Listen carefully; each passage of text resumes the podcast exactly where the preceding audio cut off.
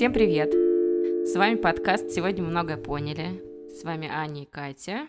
Меня очень повеселило, как ты сказала. Давай в следующем выпуске останемся только ты и я. Не будем никого звать в гости.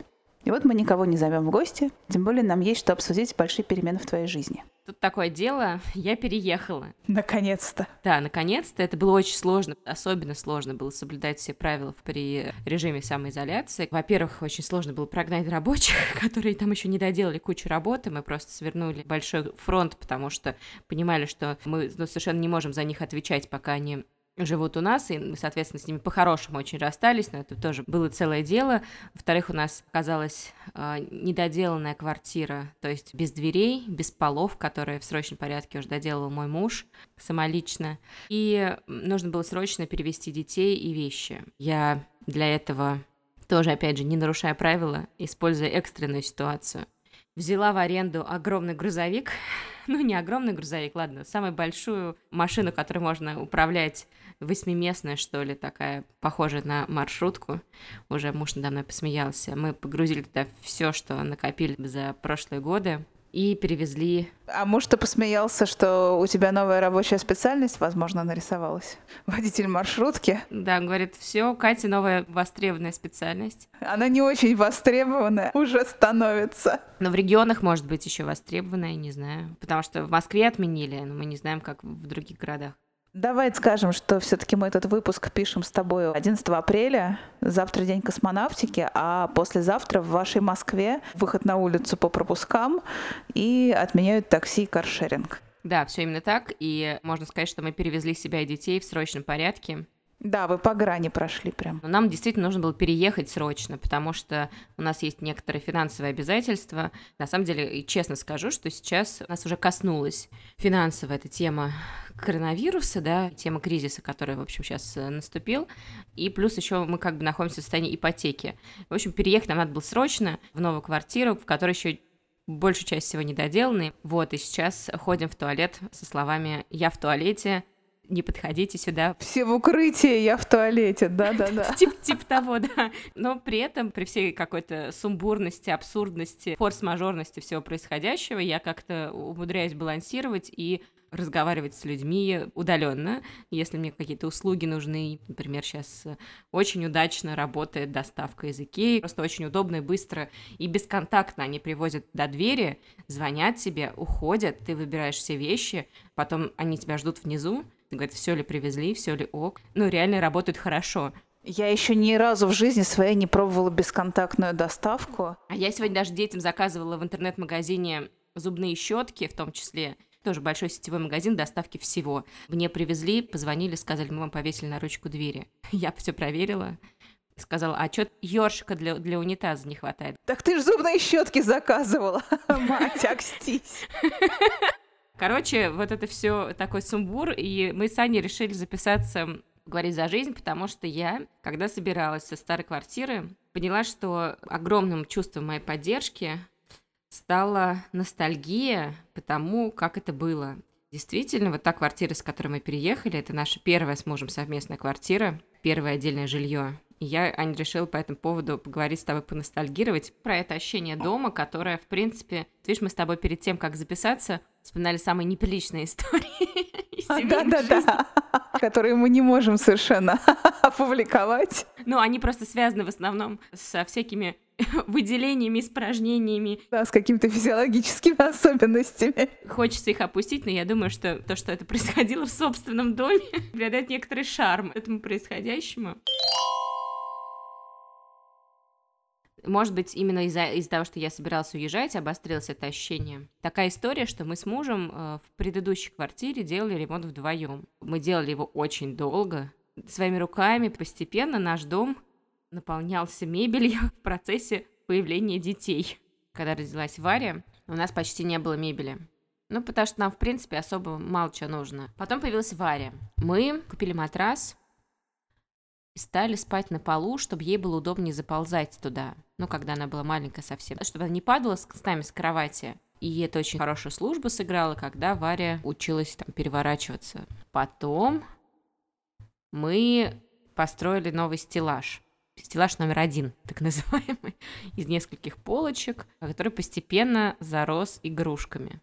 Книжками и игрушками все же. Потом появился стеллаж номер два, когда родился Матвей, мне кажется, уже. Сперва до появления Матвея мы купили диван, потому что у меня была довольно тяжелая беременность, как многие уже знают, что я э, вынуждена была практически все время там сидеть, полулежать. Вот так вот постепенно-постепенно с появлением детей нас начала обрастать квартира, обрастать, обрастать, а потом нам в ней стало тесно.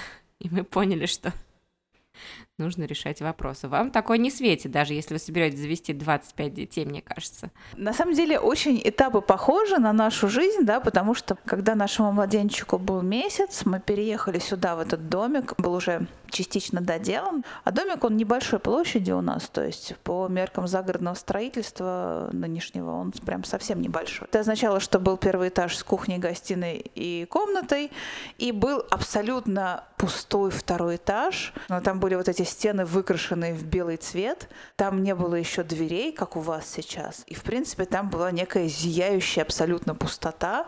И вот мы переехали зимой, это был февраль. Я с младенчиком поднималась на второй этаж, осматривалась. За окном было белым-белым-бело. Внутри были белые-белые стены, и взгляду было абсолютно не за что зацепиться. И я тогда, конечно, вообще не верила в то, что мы можем это обставить таким образом, чтобы здесь хоть какая-то, не знаю, мебель была или за что-то можно было взгляду цепануться. То есть тогда это казалось совершенно какой-то нереализуемой задачей.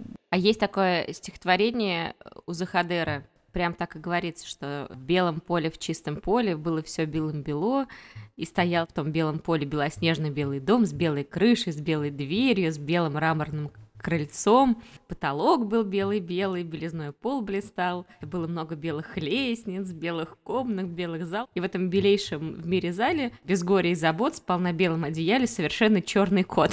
Ну вот я себя этим черным котом примерно и чувствовала. Да, это было очень странное ощущение. Зато спал он без горя и забот. Когда успевал поспать 3-4 часа, то спал, конечно.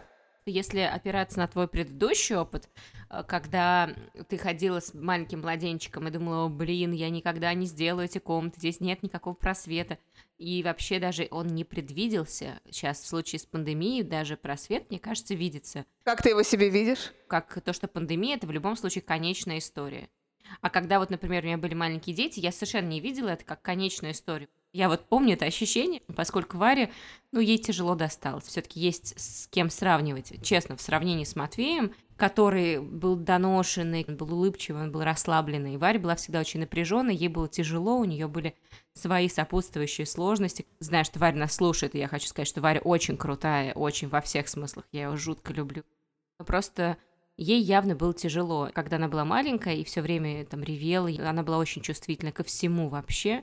Только на руках у нас с Ильей она как-то чувствовала себя, в общем, ничего, и я вообще не видела никакого просвета этой истории. Я не видела конца и чувствовала, что это, наверное, навсегда теперь у меня будет плачущий, орущий ребенок на руках. И в этом смысле история с пандемией, я понимаю, что она будет иметь последствия, она действительно, ну, уже отражается, даже вот на примере нашей семьи, по которой уже прошлось, я не знаю, э, пройдется ли сильнее или останется на таком же уровне. И при этом я понимаю, что это какая-то общая ситуация, с которой столкнулись более-менее все люди. А то в ситуации с маленьким младенчиком, с которым ты понимаешь, что ну сейчас у меня все не очень хорошо, но при этом когда-то, наверное, будет этому конец или никогда не будет этого конца. А вдруг хоп, и у тебя уже обустроенный дом. Конечно, мне чувство про то, что, боже, это вообще никогда не кончится. Все, теперь вообще. Эта история мне, конечно, хорошо знакома, но у меня была еще с момента моей беременности группа поддержки, Связано это было с тем, что я гораздо позднее, чем а, мои сверстницы и мои подруженцы решила обзавестись потомством. Всех э, этим фактом невероятно удивило, и, в общем, очень много народу решили как-то в моей жизни поучаствовать, периодически проверяли, как дела, там снабжали какими-то полезными предметами, ну и как-то радовались на мой счет. Помню, что в этот первый месяц жизни Борьки, когда начались эти колики, они очень рано начались, вся моя группа поддержки приходила ко мне, внезапно появлялись вот из мрака, у меня было такое ощущение, ну, если ко мне пришли, если мы нормально сидим и разговариваем, если потолок не упал на землю, если все происходит как будто бы все окей, значит, наверное, все окей.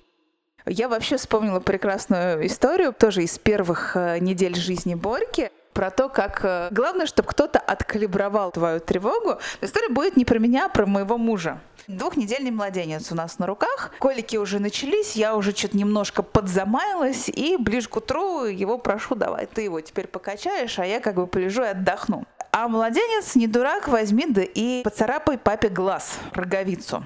И папа лег и, кажется, начал помирать. Говорит, глаз болит ужасно.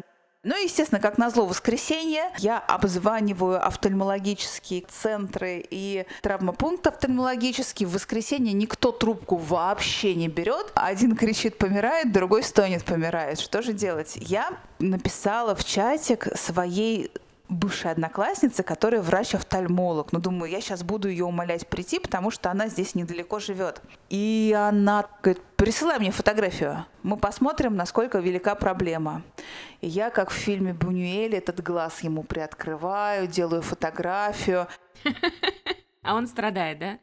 Он страдает, страдает. А мужчины вообще, мне кажется, если честно, они как-то вот по-другому страдают. Они сильнее страдают, ярче, конечно. И тут одноклассница моя пишет, болит. Я говорю, да, болит. Она говорит, ну там царапина такая небольшая. То есть вообще даже не нужно в травмопункт идти. Просто капельки купите, сходите в аптеку, и все будет нормально. Там ничего серьезного нет. Но я ему передаю эту информацию. Смотрю, через полчаса ожил, а он же лежал с заклеенным глазом. А тот вторым глазом уже берет э, телефон, скроллит там новости какие-то. Ну, раз ничего серьезного нет, то, конечно. Да, да, да, уже кофеечек попивать. Я говорю, ты в аптеку-то пойдешь? Да, да, к вечеру обязательно схожу в аптеку. История про то, что важен кто-то внешний, который бы сказал, вот все, что происходит, это окей. Как только ты получаешь эту информацию, как будто топливо в тебя немножко заливают, чтобы прожить еще какой-то кусок до момента калибровки. Окей, не окей, едем дальше. Ты когда говоришь, что был маленький барян, появилась вокруг тебя группа поддержки, которая тебя как-то калибровала твое внутреннее состояние. Да, то есть люди приходят и говорят, ну, все нормально, да, все, все хорошо. Мне кажется, это тоже важный этап, отразиться в глазах других людей, особенно когда у тебя в жизни что-то меняется такая банальная штука, но на определенном этапе тебе бесконечно важно, чтобы к тебе пришла твоя референтная группа. Ну, например, когда у тебя появляется ребенок, чтобы тебе сказали, какой он хорошенький, ну, это значит, что просто тебя увидели вместе с твоими переменами, и ты в чужих глазах отразился. И в этом смысле я очень хорошо понимаю родительские инстаграмы. Я сама не очень люблю выкладывать своего детеныша по разным там своим этическим, наверное, заморочкам, но родительские инстаграмы я понимаю, потому что люди хотят отразиться в глазах окружающих и получить подкрепление, что да, да, у тебя все в порядке, все окей, ты хороший, ребенок хороший, хорошо хорошо все. Это как анекдот про Шерон Стоун, знаешь, где мужик на острове Шерон Стоун грустнеет, грустнеет. Она говорит, ну что ты грустнеешь? Он говорит, сейчас давай вот так сыграем. Вот тебе шляпу у сына рисовал, обнял за плечи и сказал, слышь, мужик, сейчас такое расскажу. Слушай, а действительно, да. Да? Когда вот у тебя нет такого, кому ты можешь сказать, слышь, мужик, сейчас такое расскажу. А это, кстати, было в сериале «Друзья», когда ты наверняка не смотрел этот сериал, а я вот очень люблю. Когда я, наконец, домучаю сериал «Черное зеркало», а я его мучаю с 31 декабря прошлого года, я, может быть, примусь за сериал «Друзья» и тоже на полгода растяну это удовольствие. Ну, просто видимо. из 90-х, дико культовый. В сериале «Друзья» была такая история, когда Чендлер, один из главных героев, застрял в банкомате с какой-то супер порно-актрисой, отключили электричество, и поэтому заблокировали выход из банкомата.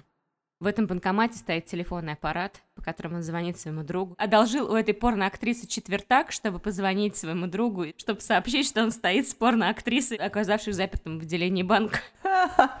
Знаешь, почему я поняла, что значит э, запертый в банкомате? Потому что я, например, ночевала в таком простеночке в банкомате. Но дело было в Китае, и... Я так и подумала. Я думаю, сейчас наверняка в Китае во время эпидемии. Вот прямо... Во время эпидемии атипичной пневмонии мы куда-то приехали, нам негде было вообще прислониться совершенно. И мы вообще не понимали, где нам ночку провести. И смотрим, комнатеночка, наверное, 2 на 3, там стоят два банкомата и два диванчика.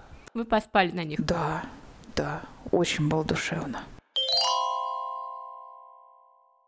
Ты вот пока мыла свой дом, ты вспоминала какие-то штуки, которые у тебя с ним связаны. Может быть, не про дом, а про тебя в этом пространстве. У меня э, как раз получилась какая-то удивительная история про свойства памяти. Потому что при всей моей любви к нашему дому у меня там было очень много сложных моментов. Например, у меня была субдепрессия. У меня были преждевременные роды. У меня была очень сложная болезнь, которую я как-то пережила.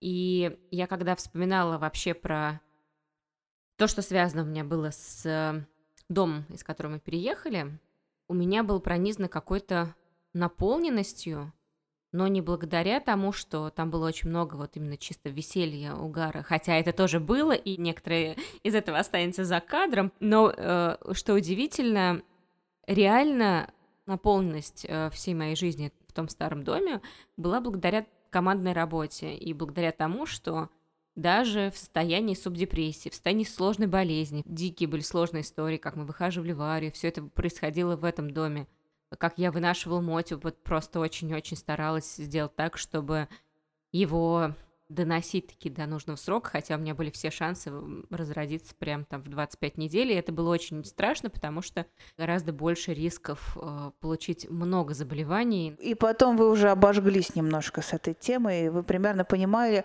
что она включает в себя. Чего можно ожидать, да. Ну, короче говоря, сложностей было очень много, действительно, но у меня было ощущение, что все идет правильно. И было ощущение, что мы вместе что-то делаем постепенно, по шажочку, по шажочку, что-то происходит – я не одна, мне помогает муж, моя семья. знаешь, мне кажется, что это такой эффект ты словила, во-первых, каких-то завершенных дел в этом пространстве, во-вторых, если нас что-то с тобой и объединяет, в смысле, если у нас и есть что-то с тобой общее, кроме этого подкаста, в общем, я не пью, но сформулировать не могу я. Тоже тебя очень люблю, Ань, на самом деле. Пошла, пошла, пошла. Сделала дело, кислое вино, разлилось по венам, стало тепло. Так вот, если мы в чем-то с тобой и похожи, то в том, что у нас такое очень сильное чувство места, чувство дома и всегда потом чувство благодарности тому месту, в котором мы были. И, конечно, не могу не сказать, что пройдет, то будет мило, потому что ты мне когда сказала, что хочешь поговорить про хорошие воспоминания, я стала лихорадочно искать в своей жизни хорошие воспоминания. А у меня, как известно, память э, совсем как решето, и вместо памяти есть э, такой дневничок в Эвернотике. И я открыла дневничок в Эвернотике и стала искать по ключевым словам, и поняла, что я вообще забыла какие-то куски своей жизни, и какие-то куски всплыли в моей памяти. Я, например, вернулась во времена беременности. За несколько часов до нашего подкаста успела заново прочувствовать, как это было. Только исключительно благодаря записям. А это, было, это реально было очень смешно, потому что, мне кажется, у меня было тогда три агрегатных состояния, которые, видимо, как-то скрывали наше волнение от процесса. Во-первых, я спала. Во-вторых, с близкими людьми и с мужем мы бесконечно шутили, ржали просто до икоты. А на неблизких и незнакомых людей я бесконечно раздражалась перечитывая тамошние шуточки какие-то и тамошние, как сказать, поводы для раздражения, я прям погрузилась в то самое. Получила какую-то от этого поддержку? Я поняла, что мы дико остроумные люди. Я перечитала миллион прекрасных шуток. Из прекрасного, из того, что можно процитировать последние недели беременности. На мочевой пузырь давит все что угодно. Ночью бегаешь, там как баллонка писаешься. А самая полезная вещь — это подушка геморройка, так называемая. Это подушка для беременных. У-образная она на мой взгляд, это самый полезный предмет во всю беременность был. Я что-то бегаю ночью туда-сюда, туда-сюда. Понятное дело, что я Витальку спать мешаю.